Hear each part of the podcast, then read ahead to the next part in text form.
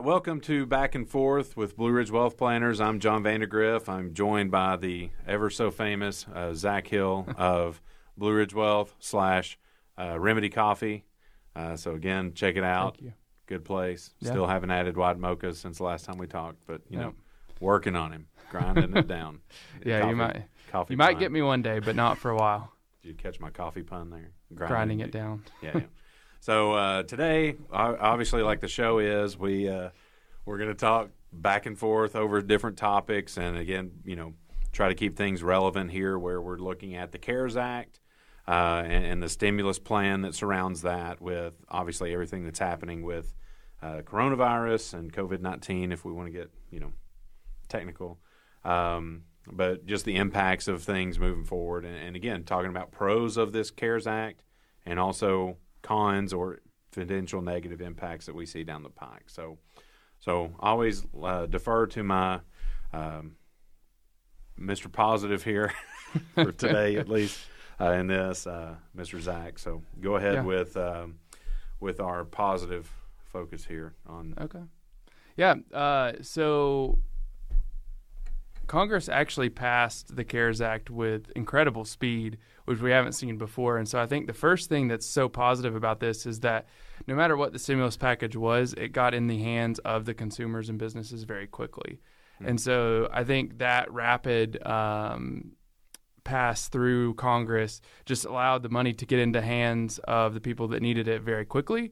And so the next thing you need to talk about is what money was that, what was actually in the package. And so the first thing that I think was a huge help uh, was the actual stimulus checks. That's what most people saw. They saw it hit their bank account if you had direct deposit uh, within just a matter of of a few weeks. And so that was just so overwhelmingly positive for a lot of people who lost their jobs. We saw 25 million people over a four week span actually file for unemployment. And so for uh, them to be filing for unemployment and then actually have a $1,200 stimulus check hit their bank account, that allows them to pay for food and rent and basic necessities when they had their incomes drop to zero in such a short amount of time. Um, and so that happening so so quickly, and then something that was just as simple as direct cash payments, really helped a lot of people out um, when they needed it most because it, was so fast and so needed. Well, I think too the interesting thing you, you brought that out that I hadn't even thought of. The fact that Washington was able to agree on something with speed Right. is uh, encouraging. Uh, hopefully, it doesn't take you know thousands Yeah. of deaths uh, to make that happen again, but it may. Uh, just Yeah, we that- go four years without agreeing to, any, to anything, and then in four days you can pass a stimulus bill. Yeah, so just depends on the motivation there. So, Right. so yeah, I mean, you know, positive that, positive checks. You know, Yeah. Um, and I think the next thing that we need to talk about is uh, the protections that they put in there for small businesses, and particularly the service industry is where they were trying to target because the majority of these job losses, I think I saw a stat that it was 67% of the job losses that we saw in unemployment came from actual service industry workers that we just had to cut because all the businesses closed. So all the jobs were lost uh, pretty rapidly, and they went to file for unemployment.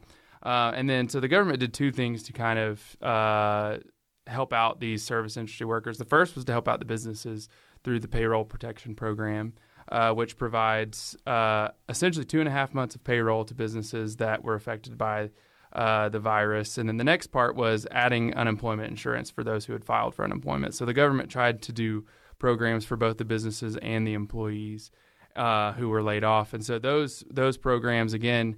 Um, they happened pretty quickly. Congress has had to fund the PPP, the Payroll Protection Program, again because it ran out of money so quickly. A lot of people uh, have seen their unemployments delayed because the states were so overwhelmed. So those programs were obviously needed.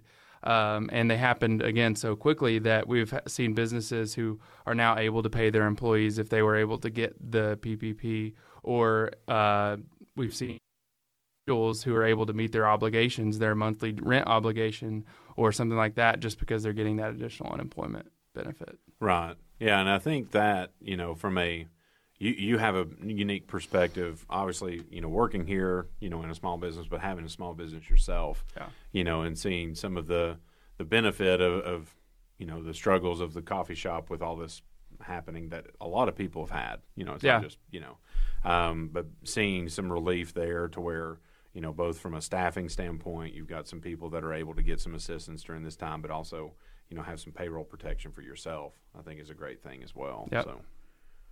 Yeah, I think that I mean helping on both sides of the equation there was so important was because in the past we've either 2008 we came in and bailed out a lot of corporations but there really wasn't much help for the individual and so this time we really try to take both sides of it. So I think that helps and like you said I'm tend to be biased towards the service industry workers just because I've seen that hit directly personally but through a lot of people that I know so that does Yeah. color my view a little bit. And I've seen a lot of opinions of people that talk about, you know, how how drastically different, you know, you, you can say each recession type period is, but but when you, you compare this to 2008, it's different from the kind of big corporate level being affected most, and the small businesses really, in some cases, remaining unchanged. To you almost have the the complete opposite here, where Right.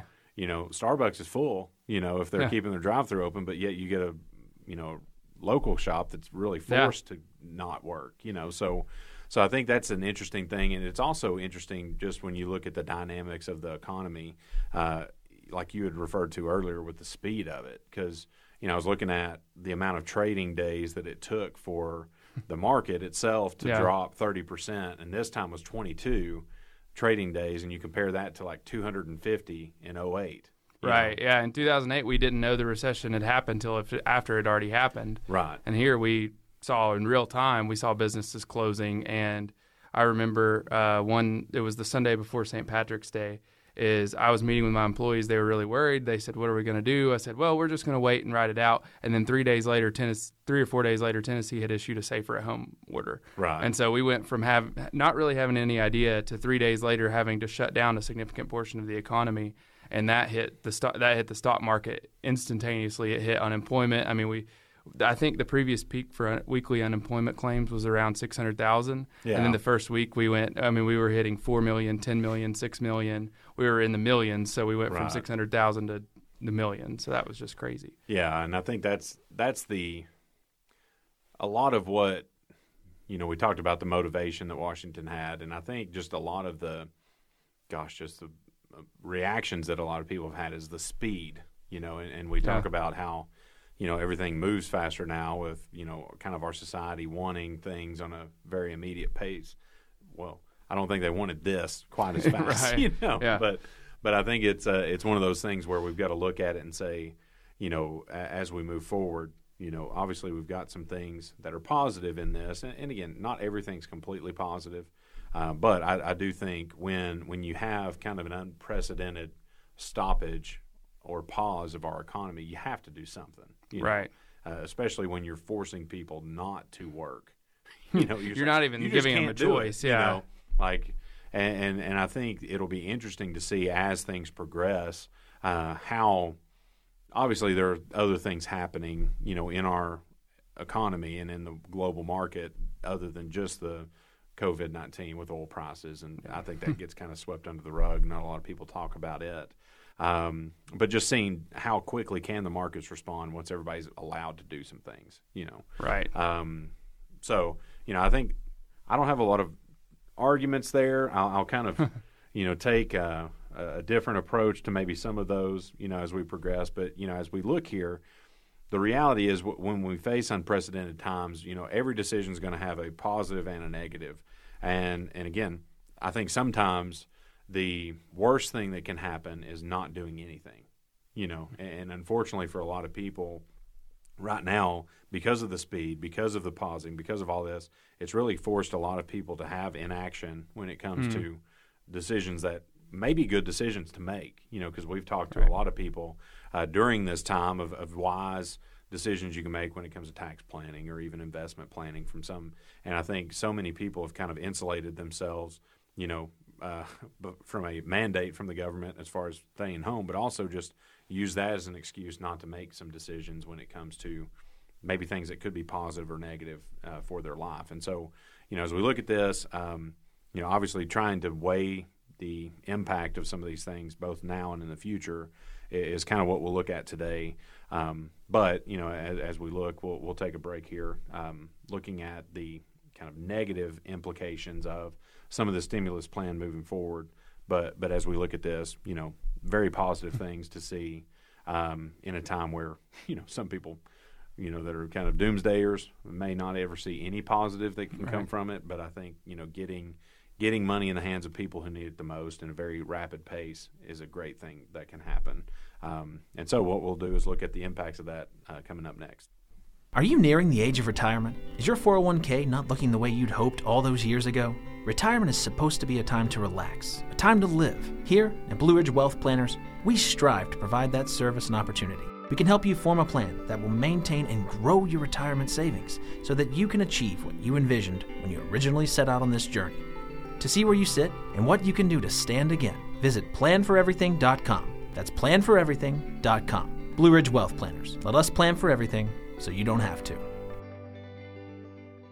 All right, uh, back and forth with Blue Ridge Wealth Planners. Again, I'm John. This is Zach. Uh, we're going to be talking and, you know, again, helping people uh, process through uh, the pros and cons of the CARES Act and the stimulus plan and package that came along with that. And so Zach did a very good job pointing out some of the positives of this. And obviously, you know, if you've had a check that hit your bank account, you probably count that as a very positive thing because we didn't even hit on this.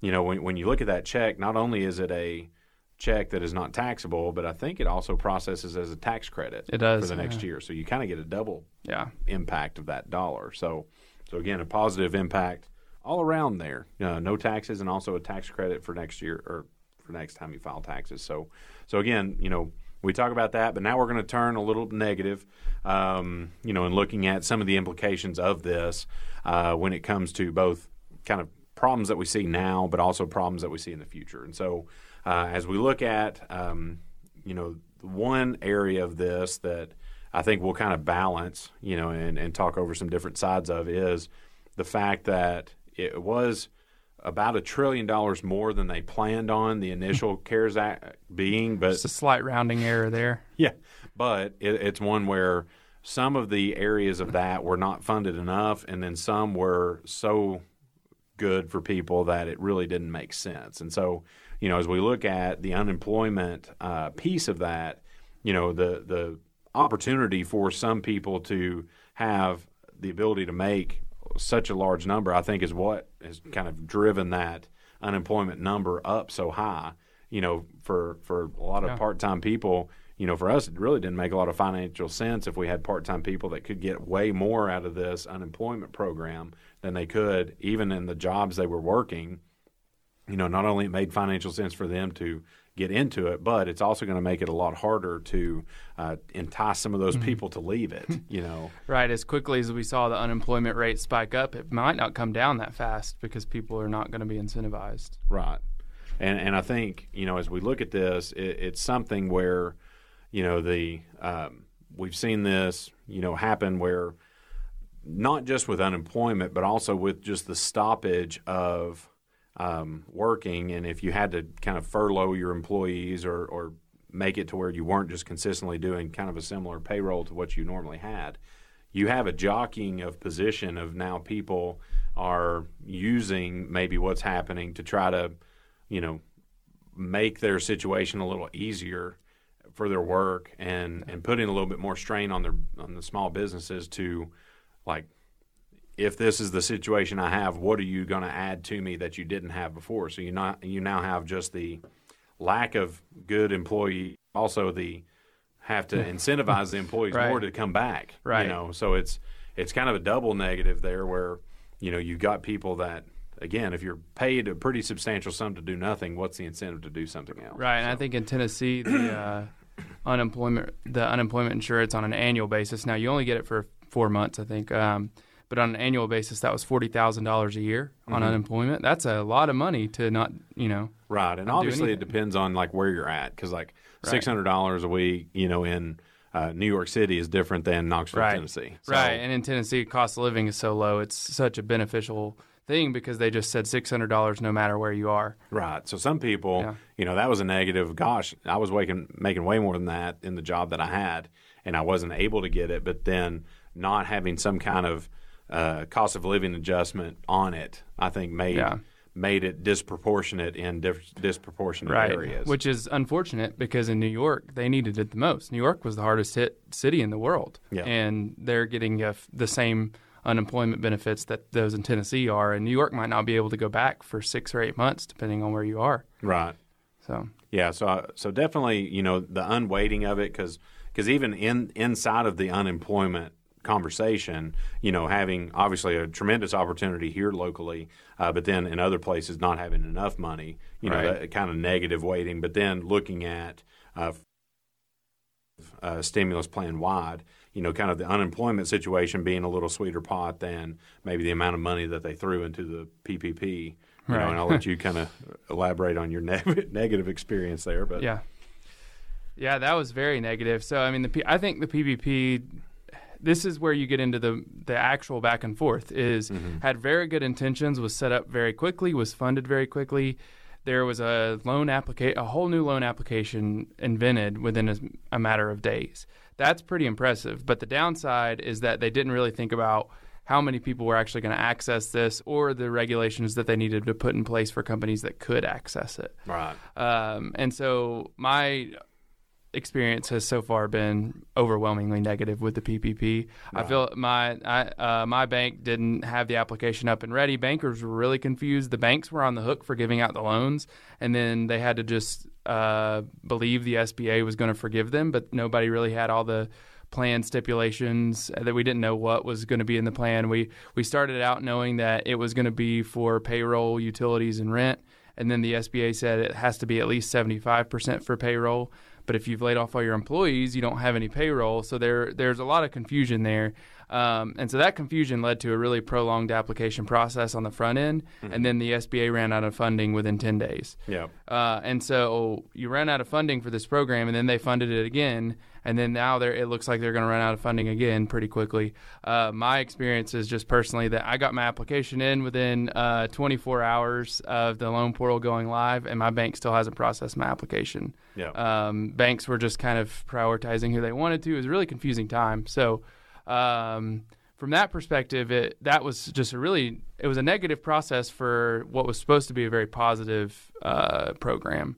And I think too, you know, you, you have some negative impact there when it comes to, like, let's say you have a small business and um, you you don't have a lot of business dealings with a bank. Like you said, it was almost one where you were incentivized to have more leverage with the bank because Yep. they kind of favored some over others, you know. And so if Right. you had a very good business relationship with them, you may have gotten kind of to the front of the line, uh, so to speak, if you you know put your application Right. in. And we didn't have a, a loan with our bank because we got a better interest rate somewhere else. And that was five, I mean, five years ago maybe. And so, like, we had this loan that we've just been paying off. And never did I ever think that it would come back to bite us that we didn't have our checking account at the same place we have our loan. Right. But in this scenario, it really did. Yeah. So so again, you know, the the positives of some of these, obviously there's some negatives depending on which uh, you know, position you're sitting in and maybe some of those small businesses weren't able to get access to funds that really,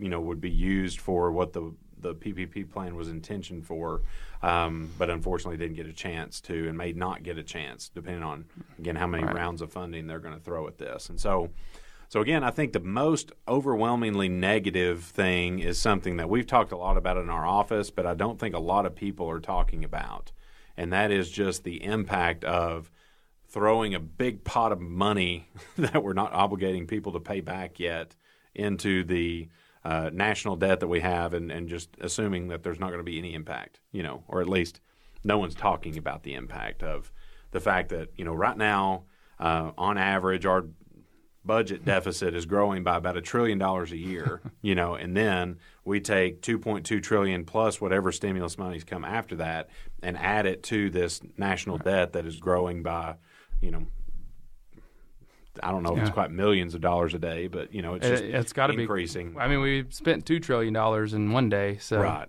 right.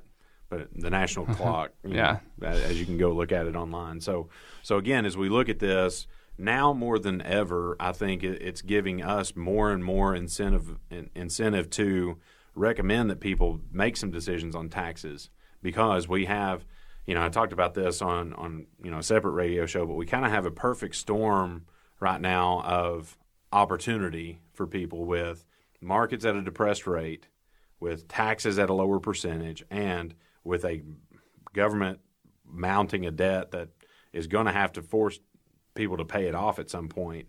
You know, you've got an opportunity now where you may be able to pay lower taxes than you'll ever get again. Right. You know, and so uh, taking advantage of that opportunity is something that we want to help people with, but also get the message out as widespread as we can so that people can see the opportunity and do something about it. Because, you know, a lot of people talk about, and, and again, we've, you know, had this conversation before, but, you know, people will be concerned that, oh, what happens if the government changes their mind? You know, like we're talking about Roth IRA conversions from tax deferred positions to Roths, and they say, well, what if the government goes back and says, uh, Roths don't exist anymore, that all this money is taxable? And again, you have to lean on kind of the historical uh, narrative that we have of the government, number one, being elected officials, and number two, not mm-hmm. being big on changing the rules of already passed things. Right. Like they could make it where, you know, moving forward after some point, a Roth doesn't exist, but I don't think they'll ever go back. And so, uh, and retroactively make tax free money taxable. Now, right. could they? Yeah, I mean, they they kind of have the keys and, and can do whatever they want while they're in office. But as we look at this, I think making the decision to do Roth conversions now is, is an opportunity that, for the cost that mm-hmm. it ta- costs us tax wise, we may never get again. You know, and especially, you know, looking at our position, you know, with with that debt probably being in a position of nobody knows when they're going to actually try, care about paying it off. Right. But that coming in the future at some point, the wise decision we can make is put as much money in our tax-free positions as we're allowed to, and whether that's you know Roth 401ks if your income's too high, uh, backdoor Roth conversions for existing tax deferreds, or you know using properly structured life insurance uh, to be able to build a tax-free bucket and get those taxes paid today, uh, right. so that you don't have to worry about uh, the tax implications of that. And you know, as some people will say, insulate these accounts from the government.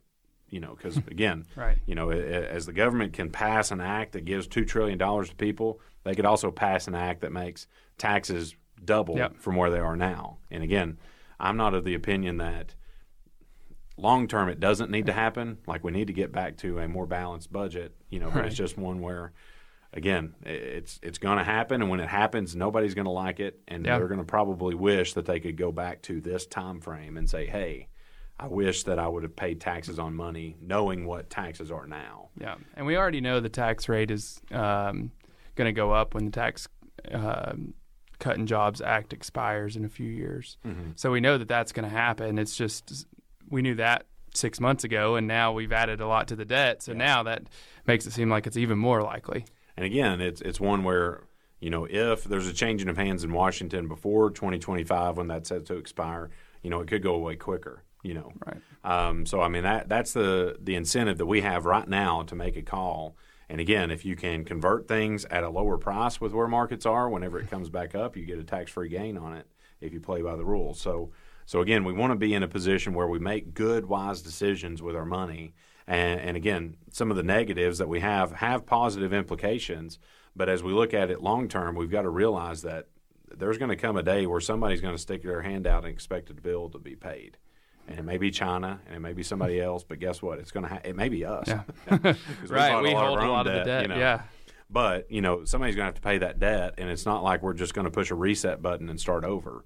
You know, uh, where everybody's just going to say forgive each other's debts and you know zero out uh, that's a bargaining chip that unfortunately is we're going to have our hand forced and and we're not going to be happy paying a majority of our check to the government as opposed to you know tax rates as they exist right. right. now so so again you know where where we look at that with um, you know being in two different positions if you're still working obviously the contributions that you make trying to make it as tax efficient as possible but while you're in you know transitioning to retirement and you don't add anything else to the bucket it becomes even more important for that because you don't have any means to add to you know if taxes get worse. You're just like right. this is what i got and i got to make it work. So so again as we look at that that's the pros and cons as we uh, look at it today. Uh, thank you for listening to us. And again if you've got any more feedback um, you know we've got in, info at Blue Ridge Wealth. You can reach out to with questions, uh, comments, and, and again, uh, we look forward to another episode where we'll talk over a different topic uh, and, and go back and forth. Investment advisory services offered through Blue Ridge Wealth Planners, a registered investment advisor. Securities offered through Madison Avenue Securities LLC, member FINRA, SIPC, MAS, and Blue Ridge Wealth Planners are not affiliated companies.